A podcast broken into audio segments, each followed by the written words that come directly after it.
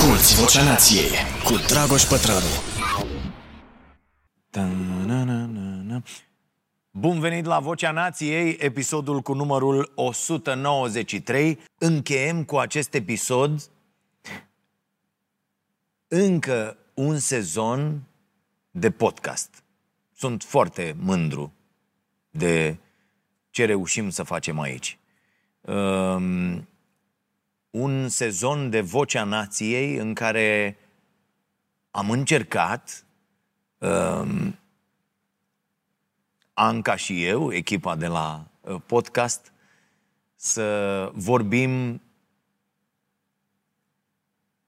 în cele mai multe dintre episoade despre puterea lui împreună, despre colaborare, despre comunități, despre cum nu putem fi insule, despre cum nu putem face nimic de unii singuri. Podcastul Vocea Nației continuă în luna iulie. Am pregătit episoade săptămânale, la fel ca până acum, și sper să aveți timp de ele și să vă placă. O să vedem asta în numărul de vizualizări. Dar nu o să ne supărăm dacă veți da timp în această vacanță pentru activitățile voastre de odihnă, mult mai importante, și veți consuma, veți urmări și aceste episoade încolo, în toamnă. E timp. Am vrut să marchez astăzi finalul acestui sezon în care ne-am concentrat pe această temă și să vă invit la final să ne lăsați în comentarii idei despre tema în jurul căreia ați vrea să ne concentrăm în sezonul următor, adică din august-septembrie încolo. La finalul verii trecute am discutat între noi aici în echipă și am decis că e nevoie să discutăm despre importanța oamenilor din jurul nostru, să înțelegem și noi, alături de voi, puterea lui împreună, să refacem acel centru, da? Care stă să se prăbușească, cum foarte bine spune Jamie Wheal în Regăsirea sensului. Așa că am căutat cărți, studii, idei și oameni cu idei și am vorbit aici cu precădere despre acest subiect. Momentele de criză, cum a fost și perioada pandemiei, de pildă, se transformă uneori, oricât de aiure ar suna asta, și în oportunități. Momente în care se schimbă profund înțelegerea noastră asupra unor lucruri și primim șansa să le vedem dintr-o altă perspectivă.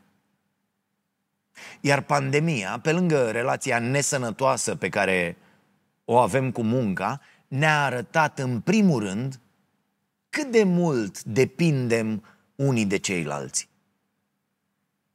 Cred că e foarte important să nu mai uităm vreodată asta.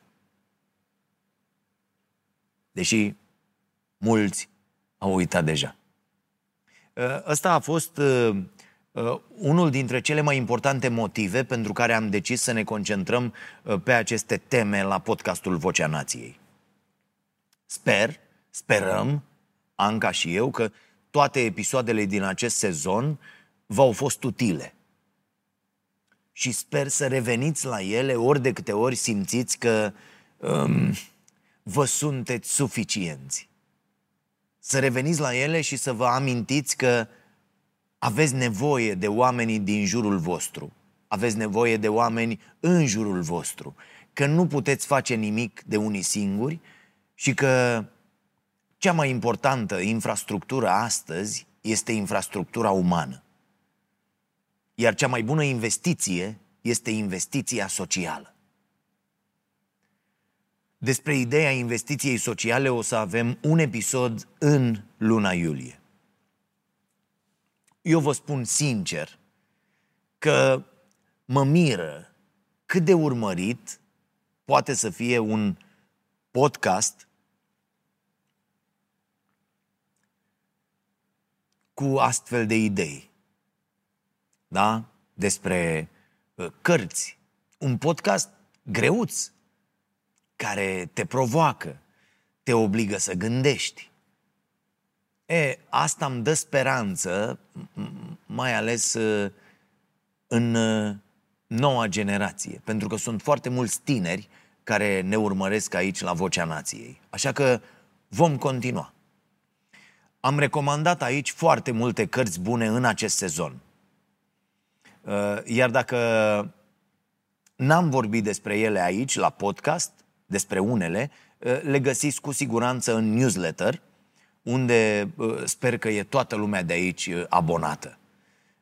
Refac și lista de pe Goodreads, rearanjez acolo rafturile, de pildă îmi cerea cineva la discuția cu abonații plătitori să recomand câteva cărți despre creativitate. Iată, o să fac un raft despre creativitate, deși nu cred că poți învăța să fii creativ. E o poveste foarte interesantă aici și poate facem un episod în sezonul următor despre creativitate. Am mai atins subiectul, dar se poate face ceva foarte frumos și mulțumesc pentru idee. Am vorbit de pildă aici despre cartea scrisă de Minouche Shafik. Va fi și în pachetele noastre din această vară, în iulie sau august, nu mi-amintesc exact, Ce ne datorăm unii altora. O carte senzațională. A fost un punct excelent de plecare pentru o astfel de temă. Shafik spunea ceva foarte bun în cartea asta. Democrațiile în sine nu sunt neapărat mai capabile, dar democrațiile în care executivul este constrâns de alegeri libere și corecte, da, deci nu cu implicarea serviciilor, cu participarea ridicată la vot și, atenție, o presă liberă, o presă puternică și independentă, aceste democrații tind să se descurce mai bine în a asigura o viață mai lungă cetățenilor și rezultate economice mai bune. Guvernele supuse unei mai mari responsabilități din partea legislativului, a justiției, a presei, a societății civile, au mai multe șanse să aibă contracte sociale axate pe binele comun mai degrabă decât să servească interesele private ale unui grup restrâns. Trebuie să învățăm asta cât mai repede în România. Suntem foarte departe, iar această putere de azi ne-a îndepărtat și mai mult de acest scop, de o democrație funcțională. Shafik argumentează foarte clar de ce următoarea etapă a istoriei omenirii ar trebui să arate complet diferit și să fie caracterizată de colaborare și de un efort comun care să pună capăt celor peste 40 de ani de individualism dus la extrem. Da, știu că e foarte greu. Unii nici măcar nu pot cuprinde cu mintea o asemenea idee. Am fost și eu acolo. Acum 25, 20, chiar 15 ani.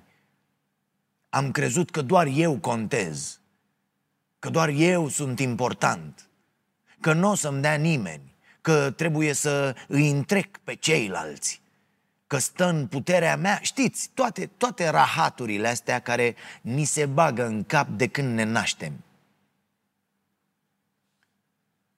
Unii își dau seama mai devreme, alții mai târziu, că nu e deloc așa. Suntem, așa cum foarte bine zice Johann Hari, precum cărbunii. Viața este ca un foc de cărbuni, un foc mare, care strălucește. Și știți, culoarea aia a cărbunilor încinși, dar dacă scoți un cărbune de acolo și îl izolezi, se va stinge rapid. Am revenit în mai multe episoade la ideile lui Johann Hari din cartea Legături pierdute, o carte excelentă despre cum avem nevoie unii de alții și despre cum mare parte din cazurile de depresie și anxietate au legătură cu deconectarea noastră de alți oameni, de natură, de o muncă cu sens.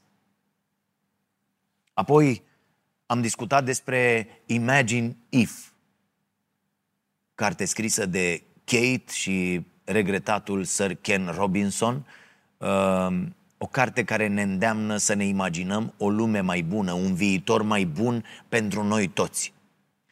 Foarte frumos spune Robinson, pe care vi l-am recomandat cu toate cărțile lui care au fost traduse și la noi. Foarte frumos spune că noi nu trăim în lumea în care trăiesc și celelalte animale. Noi, oamenii, ne creăm lumile în care trăim. Cu alte cuvinte, trăim în idei. Iar ideile pot oricând să fie schimbate, astfel încât să contureze o lume mai bună.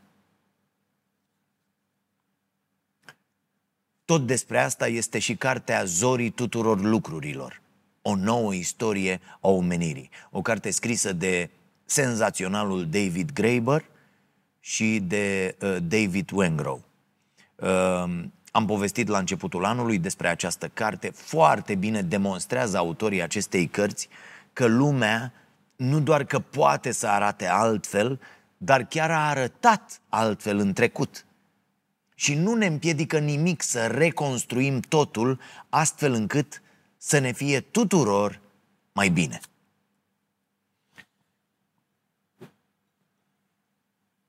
Am mai discutat aici despre Drumul către caracter, o carte scrisă de David Brooks, care, la fel ca Minouche Shafik, aduce foarte multe argumente în susținerea ideii că de acum înainte lucrurile nu trebuie să mai fie despre eu, ci despre noi.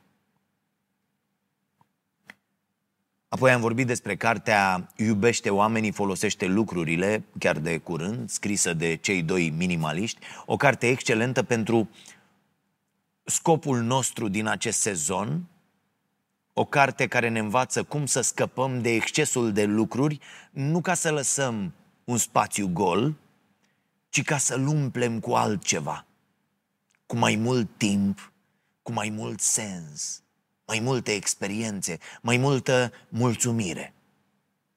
Apropo, documentarul celor doi există acum integral gratuit pe YouTube. Lăsăm linkul în descriere. Cum ziceam, tot gratuit pe YouTube, o să găsiți în fiecare sâmbătă din luna iulie episoade noi din podcastul Vocea Nației și aștept comentariile voastre aici, fie la următoarele episoade, în care să ne spuneți despre ce ați vrea să discutăm în sezonul următor la Vocea Nației. În jurul cărei teme mari să ne concentrăm atenția? Unde să alocăm și noi și voi, da? Împreună, această resursă finită și care nu poate fi înlocuită cu nimic altceva. Deci, unde putem să alocăm atenția noastră?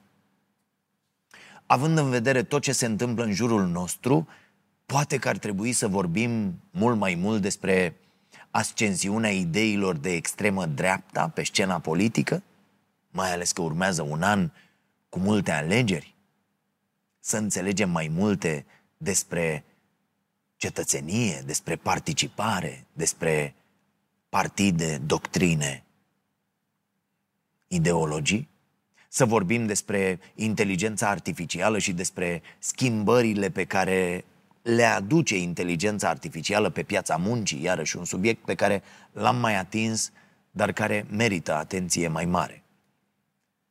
Despre cum ar trebui să arate acest nou contract social de care avem nevoie în anii următori, sau să vorbim despre schimbările prin care trece planeta și despre criza climatică, Pentru că nu vor mai exista nici politică și nici economie pe o planetă moartă, nu?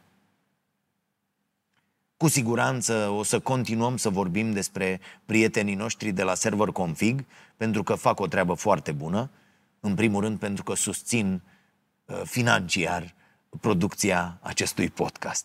Dacă sunteți în căutare de produse electronice, site-ul lor ar trebui să fie prima oprire, server-config.ro.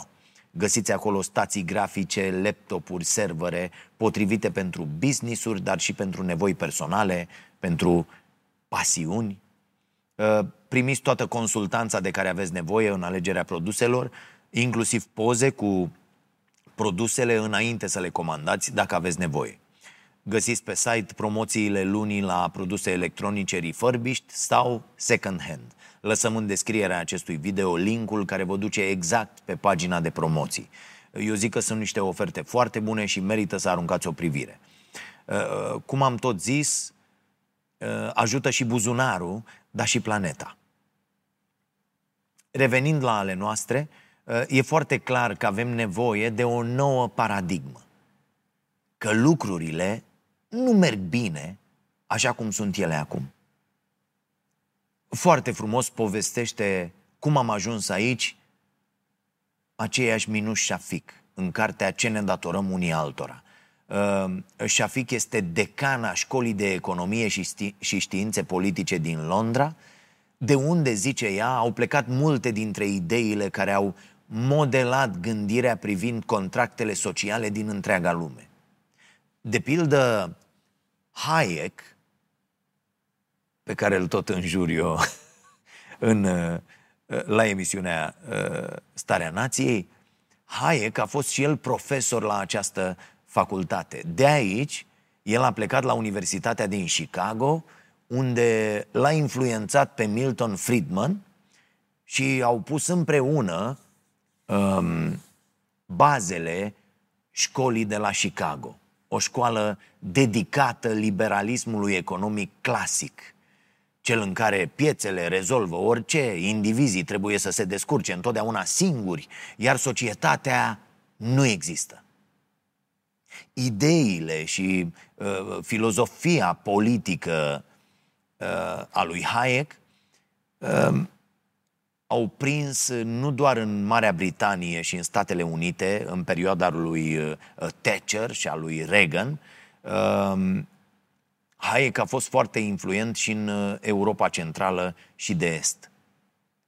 Și iată-ne astăzi, la câteva decenii bune distanță, perpetuând încă aceleași idei.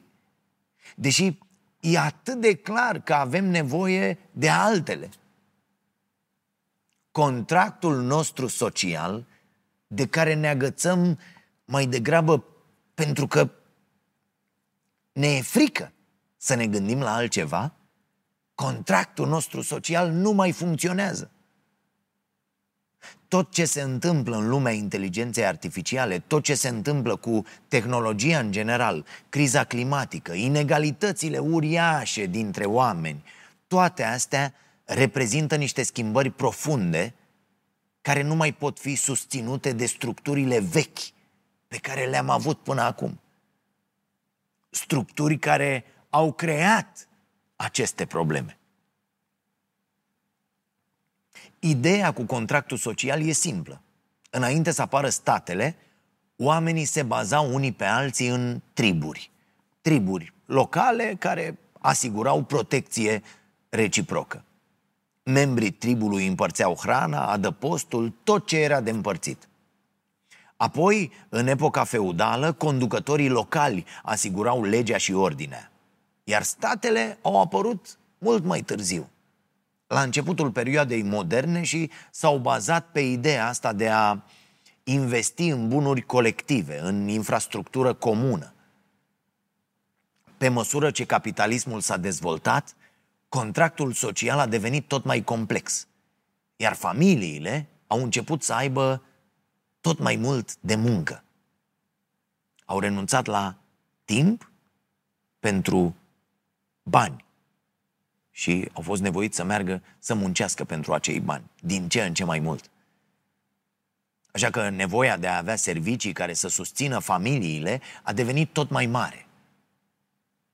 Da, sigur că poți să spui, așa cum a făcut-o Margaret Thatcher, influențată fiind de Hayek și filozofiile lui, că nu există societate și că este de datoria noastră să avem grijă de noi înșine și apoi de vecinii noștri. Sigur, e o idee nobilă dacă te gândești bine și e corectă, dar dacă pornim de la ideea asta, atunci haideți să construim acea societate care îți permite să ai timpul necesar de a avea grijă de tine și de vecinii tăi. Pentru că așa cum stau lucrurile acum, datoria asta nu prea mai are când să fie îndeplinită.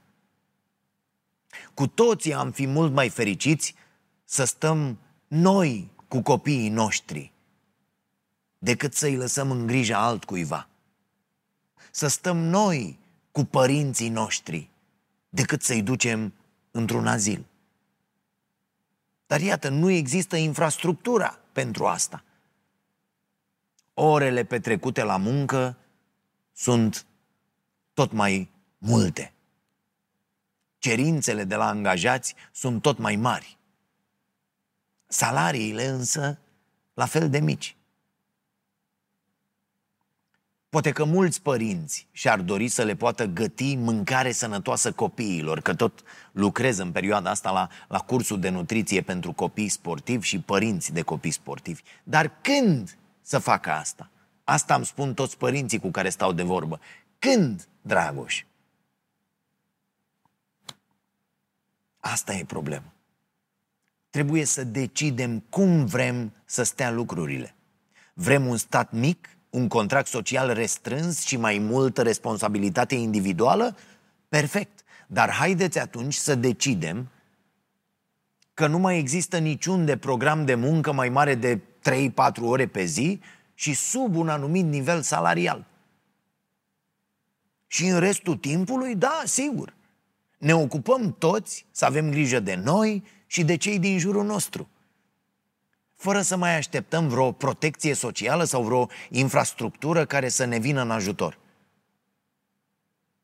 Altfel, așa cum stau lucrurile acum, e imposibil să le faci pe toate. Iar viața devine un chin pentru foarte mulți oameni. Un chin în a ține pasul cu tot ce au de făcut zi după zi, la muncă și apoi acasă.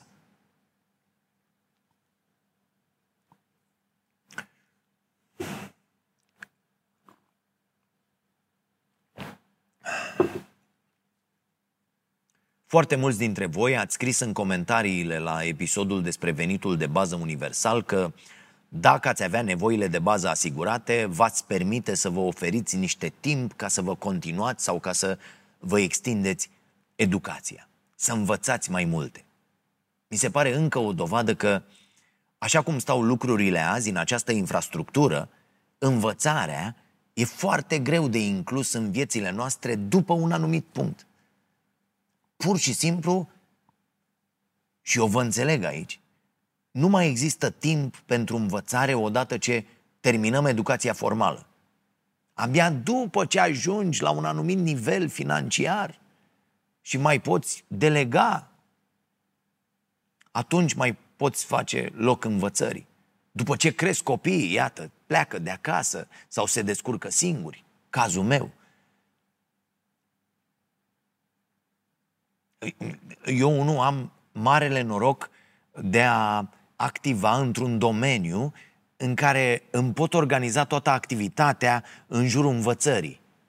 Iată, starea sănătății. Sunt eu pasionat de sănătate, atunci am făcut și un proiect editorial pe zona asta. Și atunci învățarea devine obligatorie, zi de zi. Am avut o discuție excelentă cu profesorul Mircea Miclea despre educație, discuție pe care vă propun pentru această perioadă de vacanță. Faptul că atât de mulți dintre voi ați vorbit despre asta, despre cum ați continua studiile sau ați face cursuri online, arată foarte clar că nu noi renunțăm la învățare, ci ea ne este refuzată după un anumit punct în viață.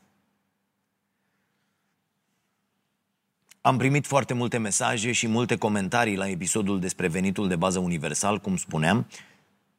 Mare parte dintre ele au confirmat concluziile studiilor. Cei mai mulți dintre voi ați vrea să faceți o muncă cu mai mult sens dacă ați avea nevoile de bază asigurate, dar ați continua să munciți. De pildă, Mircea spunea că ar dezvolta soluții tehnice pentru persoanele cu dizabilități.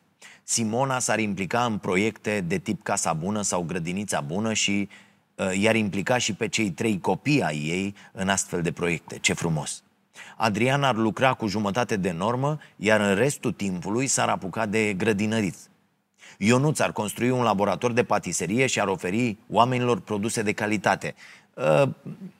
Observație, ar trebui să fie destul de scumpe aceste produse, Ionuț, pentru că în domeniul patiseriei, în România, cam peste tot, în 9 locuri din 10, discutăm despre cancerul SRL, la nivel de ingrediente, ca să fie toate produsele foarte ieftine. Daniel ne-a spus că ar munci în continuare la același loc de muncă, dar poate că ar rămâne la un program de 40 de ore pe săptămână, deci ar fi mai relaxat. Adică full-time, cum ar fi normal. Alt Daniel ne-a spus că ar ajuta persoanele dragi din familie și ar continua să muncească pentru că altfel s-ar plictisi. Iată. Andrei ne-a zis că ar munci mai relaxat știind că are o plasă de siguranță. Normal, cu toții am face-o. Sigur, au comentat și tot felul de oameni care nu înțeleg nimic. Dar o vor face. Repet, cu toții am fost acolo, în punctul în care încă nu puteam, nu eram la nivelul în care să cuprindem cu mintea idei atât de complexe. Mai mulți dintre voi ne-ați spus că n-ați renunțat la locul de muncă pentru că faceți deja ceea ce vă place, dar că ați munci mai puțin și v-ați preocupa mai mult de sănătate. Foarte important. Am văzut, de exemplu, comentariul unui profesor în învățământul primar care a declarat că ar continua să facă asta și nu și-ar schimba meseria nici măcar dacă ar câștiga triplu. Dragoș, care ne urmărește din clasa a 6-a, mulțumim, ar face mai multe facultăți, ar vrea să știe mai multe. La fel, Cristian, care ne urmărește de când avea 13 ani, mulțumim, ar vrea să urmeze cursuri online, deci tot să-și continue educația. Și ar mai vrea să încerce să scrie ficțiune. Baftă!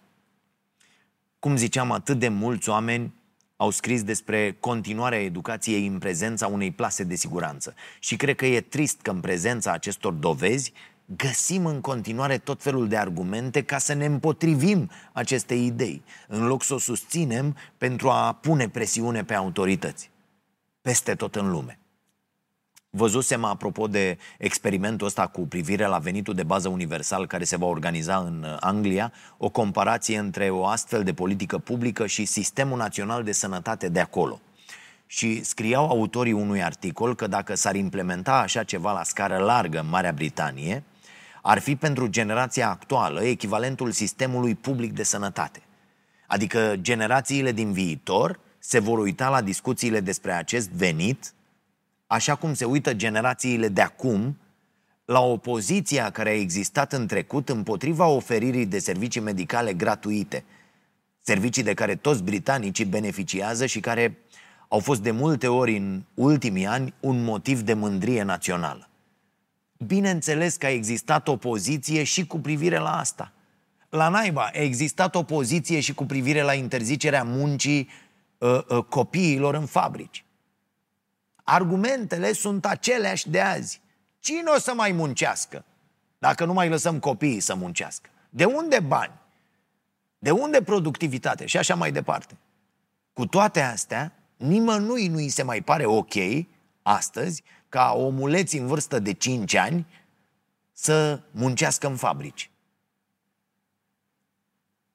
Așadar, având în vedere tot ce se întâmplă în jurul nostru, despre ce credeți că ar trebui să povestim în noul sezon de podcast? Cum să ne alocăm cât mai bine împreună atenția? Așteptăm comentariile și sugestiile voastre și vom ține cont de ele. Nu uitați că v-am pregătit materiale noi în următoarea perioadă. Le veți găsi pe toate gratuit pe canalele noastre de YouTube, Starea Nației Oficial și Starea Sănătății, unde vă rog să vă abonați dacă n-ați făcut-o încă. Sperăm să vă placă. În iulie, eu vreau să-mi iau câteva zile în care să n-am niciun program, câteva în care să nu fac nimic și cât mai multe în care să fiu cu ai mei și cu prietenii și cu copiii de la basket. Voi lucra, bineînțeles, la Teatrul Nației, voi merge cu food truck-ul prin țară și în iulie și în august și din septembrie până în decembrie. Ne propunem să facem asta în fiecare săptămână. Voi lucra la proiectul Starea Sănătății în continuare, la cursurile gratuite de nutriție și, foarte important, voi începe o nouă curbă de învățare. Vă povestesc dacă lucrurile se leagă. Sunt de găsit și pe la Cafeneaua Nației din Ploiești, dar ținem legătura, normal. Să vă fie bine, iar apoi, dacă puteți, să le faceți bine și celor din jur. Vacanță frumoasă!